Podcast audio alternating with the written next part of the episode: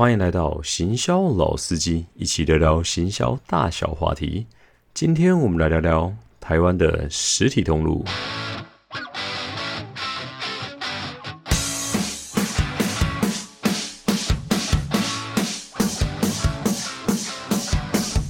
嗨，大家好，我是老司机啊。节目的一开始啊，先跟大家说一声不好意思。因为这一周礼拜二的时候啊，因为我自己呢本身发烧的原因啊，所以呢整整两天没有办法工作。那这个礼拜二呢，就只好跳过一次，没有办法更新啦。所以呢，我，之前跟大家答应好的准时更新呢，哦，在上一次漏了一拍啊，实在是非常的不好意思。啊不过呢，就是这个是身体的因素啦，所以呢也非我所愿，也请大家见谅见谅啦。还有一些朋友啊，记忆没有问我说，哎，怎么礼拜二没有更新呢？啊，十分的关心我的状况，我真的是十分的感谢。我没有关系呢，接下来呢，我还是继续呢，哈，按照我们之前的约定啊，继续往下呢进行我们的节目啦。OK，今天我们要聊什么东西呢？啊，中元节刚过啊，我相信啊，不管是全联啊、家乐福啊，甚至 Seven Eleven 啊，哦，大家呢都是卯足了全力要吸引的目光啊。哦，每一家呢通路呢都说啊。他是你的好朋友，对不对？啊，甚至呢，中元节嘛，大家不是在讲什么好兄弟啊，就讲好朋友了。哦，大家听起来感情都很好了啊。可是呢，这些呢，口口声声说呢，他是你的好朋友的这些通路们呢，啊，他们其实彼此之间呢，啊，完全不是好朋友，他们在背地里面呢，可是都杀红了眼啊。啊，所以呢，今天我们就要好好聊聊了啊，这个台湾的这个通路啊，近代的一些演进啊。其实啊，台湾的通路版图啊，他们竞争是非常非常激烈啊，所以这个故事的内容啊，其实不亚于《三国演义》啊啊，本身呢，这个商业上面的争霸是非常非常好看的。所以呢，听完了这一集呢，你可以了解到啊，现今台湾实体通路的过去与现在了啊，其实这些都是发生在你我生活周遭的一些变化啦。那希望呢，你从过去的一些故事呢啊，也窥探到一些未来。如果有一天呢，你希望可以在这些架上啊，可以看到你的商品的话，你一定不能错过这一集。那如果你没有这个梦想，就想说啊，我的商品呢啊，在其他通路也可以卖得很好的话啊，就当做呢这一集是天天在天桥底下说书的啊，我们来了解一下啊，到底台湾的实体通路是这么演进的吧。OK，话不多说，就进到我们今天的这一集主轴——台湾的实体通路。哦，台湾的通路啊，算是啊，在全世界部件里面啊，算是非常非常完整的，非常非常强的。如果你有出过国，就知道了，啊你很少地方哦，像是台湾啊，就是整个超商的密集度啊，是这么这么的夸张的啊。可能呢，与之匹敌的呢，可能就像日本跟韩国这种地方。如果你去欧美啊，倒是想都不用想了，更不用想象说什么二十四小时的服务了。所以台湾在通路这一块啊，真的真的是啊，非常非常的强了。那台湾目前呢，通路界最强最强的霸主呢，啊，不要怀疑啊，就是你最街头巷坊啊最常看到的小七啊，Seven Eleven 啊，统一超呢本身呢，透过小七呢，一年大概带来一千五百多亿的营收了啊，这是光光小七的部分啊。那统一超它旗下呢，其实还有什么康世美啊、啊梦时代啊，还有 Lady Coco 一堆，就是它的次集团呢，啊，合并营收呢是破两千多亿的。不过我们单单看小七就好了啊。Seven 的部分呢，一年是一千五百多亿啊，所以呢，这是目前量体最大的。那第二名的呢，就是我们现在的全年啊，全年呢现在一年的营收啊，大概一千三百多亿啊，啊，所以呢，其实离第一名的统一超啊，大概还剩下大概两三百亿的一个距离啊，而且距离没到很远的部分。这算是呢，现在台湾实体通路里面的两大巨头啦。那很多人都很好奇啊，如果开一家便利商店的话，大概一个月可以赚多少钱啊？啊，其实呢，我们这个东西呢，从去年他们财报啊，大家可以猜到一些端倪啊。去年呢，统一超跟全家的这个毛利率啊，大概在三十几趴啦。啊，也就是说呢，这个两大这个便利商店啊，他们那个赚的钱啊，大概三分之一的钱呢，啊是进到他们口袋，啊三分之二呢是要付给厂商。如果你今天跑去便利商店说你花了一百块买东西的话，啊大概有三十三块呢，啊是便利商店赚走的，那剩下六十六块呢，啊就是这个便利商店花钱跟厂商买这个商品的，啊就是它成本费用。你也不要想说，哇，他只是一转手，哎，哇，就可以赚三十几块啊！事实上，这个钱真的不多。我算一下给你听就知道了。啊，如果以统一超的例子来讲啊，啊，统一超呢，去年的总营收呢是一千五百八十亿啊。那我们把它除以五千六百间店啊，再除以三百六十五天啊，其实每一天小七的一家店呢，大概可以营收大概达到七万七千块。那七万七千块呢，再乘以三分之一的话呢，也就是他一天大概赚两万五左右啦。啊，乘以三十天呢，啊，一个月呢就差不多是七十五万呐，啊，七十六万这样子的一个金额。这笔钱呢，其实收入不多，说少不少啊，因为你还得拿去付，就是不管是电费啦、人事费啦，你店里面假设请五个工读生的话，啊，一个人三万块啊，你可能这边四五万就没了。电费又是二十四小时开冷气嘛，对不对？那这个电费一定很高的啊。另外一个很可怕的固定费用呢，就是店租的部分啊，因为毕竟现在小七啊，已经不像是早年那种店面小小的，现在小七就月开一大间嘛，啊，一个月呢你要交给地主呢啊，可能八万、十二万不等啊，那个钱就扣一扣了啊。其实啊，照最后自己赚的钱啊，搞不好不是很多了。在我以前刚出社会的时候啊，那个时候还很多人说啊，我工作啊做一做就不做了，大不了呢我去自己开一家 seven 还是自己当全家，我自己开店自己当老板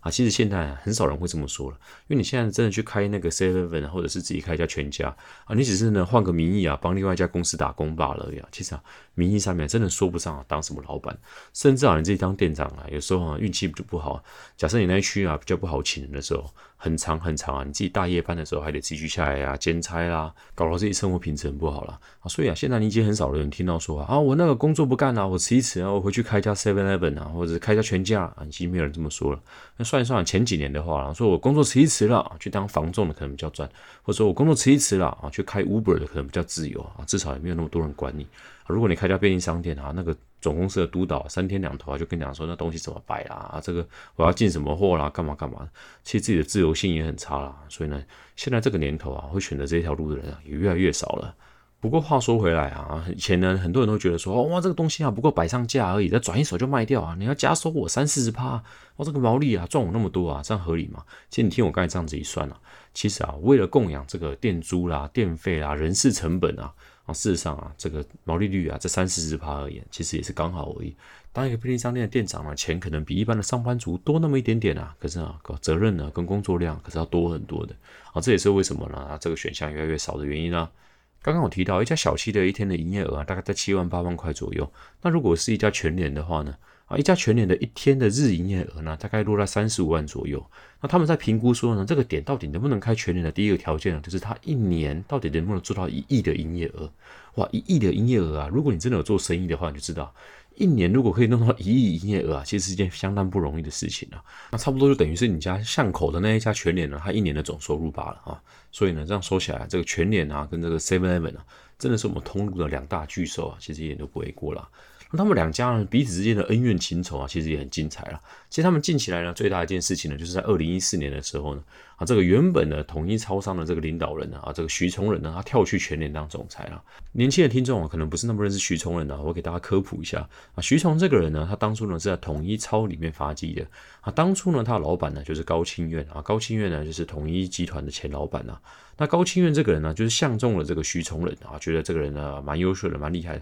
就让他去经营统一超，那统一超呢，就在这样子亏损七年哦，亏损七年真的是件很可怕的事情，他甚至是亏掉半个资本额了。当然，现在事后回来看，就说哇，他那个时候决策很有远见，是对的。不过在那个时候点啊，你要想想看，他扛得住这个股东的压力啊，啊，然后还能够坚持呢，继续经营这个东西啊，然后呢，挺徐崇仁呢，确定把这东西呢，一直做到转亏为盈啊。所以高清源在那个时候是被他誉为是非常非常有远见的一个领导者啊。啊，那相对于这同一个时期啊，其实味全呢，它其实有布局超市啊。那时候味全也做得很大嘛。那魏家的味全呢，在那个时候就是因为不经亏损啊，最后呢就把他自己旗下的便利商店给收起来了。那相对之下，就等于是把便利商店的这个市场的大饼呢，就让给统一集团了。那总而言之呢，那个时候呢，徐崇仁他非常厉害的，扛了七年的亏损啊，总算把他扛到赚钱了。所以呢，如果你以后呢，你在经营什么事业的时候，他那一年亏钱的时候呢，就可以跟老板讲了，哎，他现在亏不怎么样，才亏第一年呢，对不对啊？统一超呢，当年亏了七年呢。啊，搞不好呢，你再让我再亏六年啊，未来有一天呢，我就是跟那个统一超商集团一样啊，那么厉害啊！如果你讲完这一段话呢，还能够安然的、平安无事的步出你老板的办公室的话，这告诉我们说啊，你老板是个非常有气度或者是非常有幽默感的一个人啊，这个是非常值得嘉奖啊，非常鼓励的一件事情。不过总而言之呢，啊，那个统一超商集团算是徐崇仁啊一手带大的。不过有一天呢，他居然离开了自己的这个前东家，然后跳到了他自己的竞争对手里面，也就是全联的这个集团了。他跳过去的时候呢，还带了一连串呢他的子弟兵啊，好，所以呢，这故事呢，在其实在整个通路界里面啊，是非常非常大的一个震撼啊。不过呢，其实近期呢，徐崇仁的最新的一个新闻呢，反而比较大的一个版面呢，是在二零一七年呢，他说错话了啊。他那个时候呢，他为了出一本书啦，结果他那个时候说了一段干话了，他就讲说了啊，那个呢，年轻人呢啊，忍耐不要计较了啊，你好好的工作呢，老板自己会看到。啊，他没讲还好啦，其实讲一讲了啊，他发书名呢，他那个新书发表会到底那个书叫什么也没人知道了。全部的人呢冲去全联啊，公干他这一段话啊，就说他不食人间烟火啊，然后狗干他一顿。不过呢，我觉得我特别提这件事情啊，是因为。其实呢，在隔两天之后呢，啊，这个澳美的公关的协助操作之下呢，啊，其实我做了一个，我觉得这是非常非常一个好的一个危机处理的一个典范了。所以呢，那时候呢，徐崇仁用自己的身份啊，就很认真的回答大家，说他在脸书上面就发说，哦，大家好，呃，我不是小编，我是徐崇仁，然后就讲说呢，哦，其实呢，我对年轻世代了解啊，显然是不够深入的。好呢，很多人都说老板不会道歉呢，不过呢，我自己就是了解我错了，然后跟大家深深的道歉。啊，他说他自己呢，实在是没有深深的处地了解年轻人的处境跟心情，然后再这样，哦，所以算是写的非常文情并茂了。啊，这个算是呢，好在那一篇的里面呢。很少很少的道歉文呐，哦，战术呢，哦是负评的好几倍啦，所以呢算是很成功的一个危机处理啦。那我今天不是要评说这个徐崇仁到底人是好还是不好了，因为其实其实在业界工作久，你知道，其实一个管理者他应该是个非常多层次、非常多层面的一个人，他不会因为一件事情啊就论他的功或论他的过啦。这个跟故事里面的那个反派啊，或者是那个英雄人物啊比较不一样。那总而言之呢，徐崇仁他那个时候他跳槽过去全联的时候，他可以带动那么多的子弟兵啊，啊，想必呢他在带人呢啊，一定有他非常厉害的一套了。那他带过去的那个人里面呢，哦，其中有几个呢，哦，都是业界里面的大将啦。我举一个来听听呢，啊，有一个呢非常有名的呢，就是刘洪珍啊。啊，为什么讲他呢？是因为我们是讲行销的频道嘛。那刘洪珍呢，本身就是行销的大将啊。他过去里面呢，做了非常多的那个改进啊，啊，包含是那个店内的这个大白色的大药镜啊，或者是呢这个几点活动啊。其实刘洪珍呢，当初在 Seven Eleven 的时候就做过非常非常多厉害的这个 Seven Eleven 的行销操作了。最有名的呢，就是他创造出了 Open 奖这个角色啊，哦，让这个这个 Seven Eleven 的这个。这个公仔这个角色呢，哦，跟人非常的贴近呢。那相对的，他一跳过去呢，啊，就是呢故技重施的啊，创造出了另外一只呢，就是福利熊啊。你所以你仔细看呢，那这个一狗一熊啊，啊，长得可以说是一模一样啊，只是呢一个头上戴的是彩虹啊，一个头上呢就戴了一个是帽子而已。所以今天讲你就知道了，他们两个根本就孪生兄弟嘛。虽然说在种族上面有点不一样啊，不过呢，他们毕竟背后操刀是同一个人啊，所以帽子头拿下来的话啊，这两只长得是一模一样的。那另外呢，就是很厉害的，就是二零一七年啊，如果呢那时候呢你不忘记的时候，那时候全年做了一档几点活动啊，就是 WMF 的一个几点活动啊。那个时候，W F 这个锅具啊，它在全球啊，它卖出去的总锅具呢，还及不上啊，就是全年呢，它在台湾呢做这个几点活动啊，整整呢换出去呢二十四万个锅子啊，这个数字真的是很夸张啊。甚至呢，他那时候去统计啊，发现啊，那个时候呢，因为兑换锅子的这个行为啊，啊，改变了一大堆消费者的行为模式啊。那毕竟呢，刘洪珍当初在 Seven Eleven 呢，就是他创出这个七十块几点的人嘛，所以对他而言呢，这个几点活动啊，或者是这种兑换印花的活动啊，他已经操作了非常非常的熟练了，是非常厉害的一个业界前辈啊。那他那边统计啊，发现说最后一周啊，这个赠品的兑换量啊，会是整个档期的兑换量的一半呢。啊，也就是说，所有的人啊，为了去兑换那个最贵、最贵、最贵的锅具啊，啊，就会一直累积能量到最后一周。啊，如果最后一周呢，他发现他自己的钱呢还差那么一点点，他会去做什么呢？哎，没错，他就会去买那一种啊。可以囤积啊，或者是效期比较久的东西啊，啊，不管说是泡面啊，或者是什么牙膏啦，或者是什么的，那导致呢这种呢，就是可以放的时间比较久的这种生活日用品啊，在最后一周的时候呢，出现了一种莫名其妙的大热卖啊，嗯，跑去问那个牙膏的那个产品经理说，哎，为什么你上个礼拜的业绩大成长了？搞不好他完全不知道啊，原因就是因为这个节点活动最后就到了，然后只是呢，呃，消费者不知道买什么，就跑去买他牙膏，多买几条了，然后最后呢，他业绩就大喷发了，因为这件事情呢实在是太夸张，所以 W。m f 的老板呢，还特别飞飞机来台湾啊，看一下到底发生什么事情呢？而且呢，这个事情呢，也造就了这隔年啊，还那个顺利的跟德国的双人牌啊，算是这个刀具界、锅具界里面的龙头啊，又谈到下一档的合作了啊。所以呢，一家台湾的公司啊，可以谈到说这个国际界里面的这个锅具啊，都很关心到我们到底要做什么活动，你就知道这个通路行销到底有多成功了。那为什么刘洪珍这么的厉害？其实小时候啊，如果你没有忘记的话，小时候我们看到 Seven 最成功的一档几点活动呢？就是透过 C Eleven 呢去收集 Hello Kitty 的磁铁的这个案子啊，这个背后的操刀人呢，没错啊，就是刘洪珍这个人。刘洪珍这个人，他当初做这个案子啊，帮统一超商呢，整整赚了净利啊，整整赚了五亿啊。那个时候啊，他那一栋呢，统一超商的整个大楼的建制呢，也不过就是五亿而已。所以他们就说啊，靠这个 Hello Kitty 啊，就整整赚了一栋大楼下来，所以真的是很可怕。那总而言之啊，其实通路的行销啊，做起来要精彩，可以很精彩啦。那刘洪珍这个人呢，啊，确实在行销界啊，特别在通路里面呢，他的行销真的是非常非常厉害啊，真是综合呢，两大龙头里面呢，都做出非常经典的案例。哦，我们刚才聊完了我们两大龙头以后，接下来我们聊聊我们第三名呢？啊，第三名是什么呢？大家可以猜猜看呢？答案就是我们的好事多啦。啊，这个字呢，我也不知道你到底要念它 Costco 还是念它 Costco。总而言之呢，等一下就叫好事多好了。至少呢，我相信我中文是不会念错的。啊，好事多呢这家公司呢，跟其他家呢就差异就很大了。现十年前啊，你根本就完全不会看到好事多啊被列在这个排行榜上面了啊。不过现在呢，直接跃升到第三名了啊。好事多这间公司呢，它跟其他的经营模式是非常不一样的。它透过年费的机制呢，还有它保证是低毛利的一个一个设计啊。它的毛利呢，它坚持它只拿十四 percent 的毛利。你说多了的话呢，哎，它也不要，它宁可你厂商降价，它也不要多拿你的毛利。哎，有这样子的决心啊，只能说啊，真的是很屌。所以总而言之呢，好事多这间公司呢，它只抓十四趴的毛利之后呢，剩下的就是赚它的年费啦。它现在一年的会员呢，大概有三百多万呐。啊，每一个人如果收一千多块呢，其实这边就已经三四十亿在那边跑了啊。所以啊，其实好事多啊，这边的利润也是非常非常惊人的。它本身呢，全年是把好事多呢当做它一个非常强劲的一个假想敌啊，所以呢，如果你同时在这两个通路有上架的话，哇，他们两边的业务员呢，一定三天两头就吵着说要下架你的东西了，因为他们两个人会到处去比对方的价格，但你总是呢会某一个原因呢，哦，刚好呢不会百分之百呢两边的价格都一模一样，你想说啊，这两边价格一样不是很简单吗？哦不不，他们的算法跟你想的不一样。假如你是卖卫生纸的，你得想说啊，那如果两边的卫生纸啊，每一包都同样的价格，不就行了吗？啊，事实上没有那么简单了，因为好事多呢，他可能一次呢会卖你个三十包了，啊，那个全脸他可能一次只卖你十包了，就他们两家呢，最后要求你呢，啊，他们两边呢每一张的价格都要刚好一模一样。我说实物上面呢是非常非常的难的啊，所以呢总是会有一边呢比较贵，一边比较便宜的，然后两边呢就会干搞你说，哎，怎么对方比较便宜呢？然后就逼着你说啊，如果呢他比我还便宜的话，啊，你下个月呢就不要开始给我进货了啊，就强迫你呢要下架了啊，所以搞到最后呢，其实呢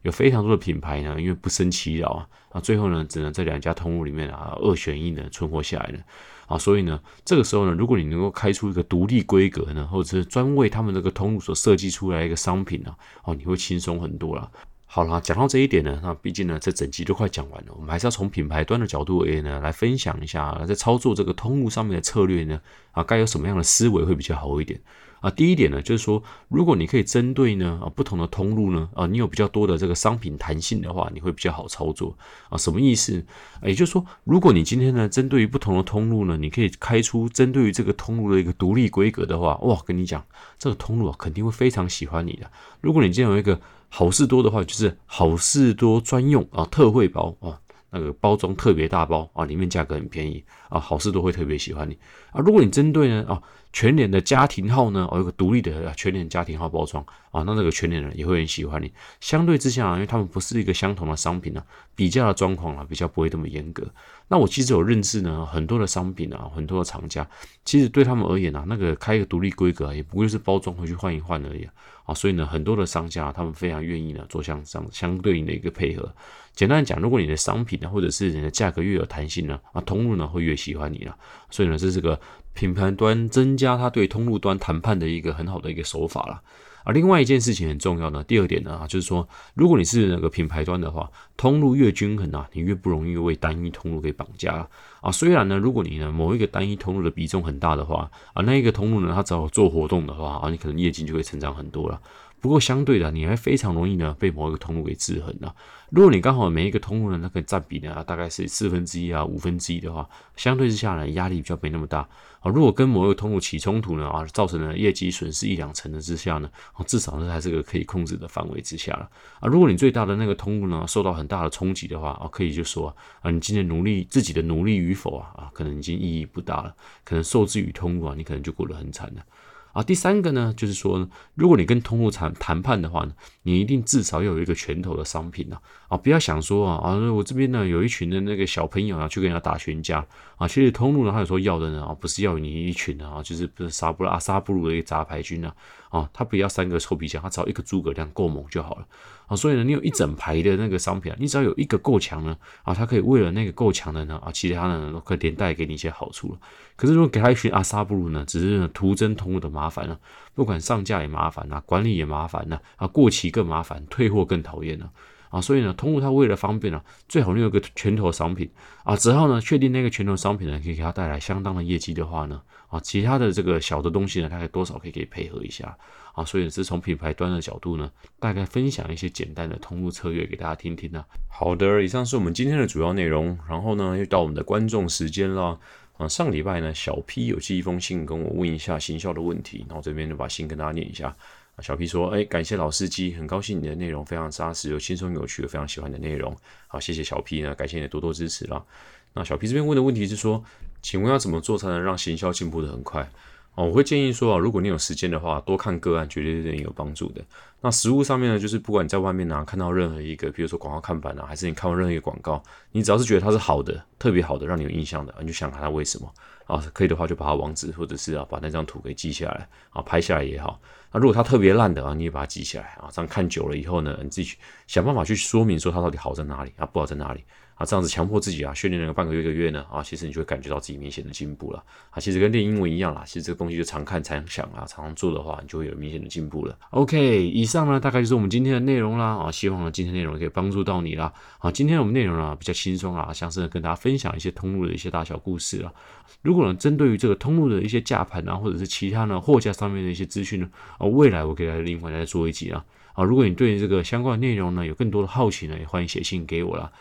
我的 email 呢是 marketing insider twigmail dot com 我会把我的电子邮件信箱呢放在讯息栏的这部分啊。任何问题呢，或者是任何想了解或任何的回馈呢，都欢迎你写信给我啊，或者呢是上 App Store 给我五星的评价与回馈啦。呃，我的频道呢是希望创造对行销有兴趣的人一个友好的平台啦。好，欢迎你呢加入我，用这种轻松的方式一起更了解行销啦。如果你喜欢我的内容呢，欢迎你给我更多的评价与回馈。有任何行销上的问题呢，也欢迎写信给我，跟我讨论呢。最重要的是呢，把内容分享给你其他喜欢行销的好朋友，让更多人可以听见我的声音。我的内容呢，啊，每周二跟每周五，呃，尽量啊。维持能够百分之百的准时更新啊！这一次呢，因为生病了，就不好意思啦，所以呢，请大家见谅见谅。未来呢，我一定努力的保持在礼拜二、礼拜五呢准时更新啦。我们下次见，拜拜。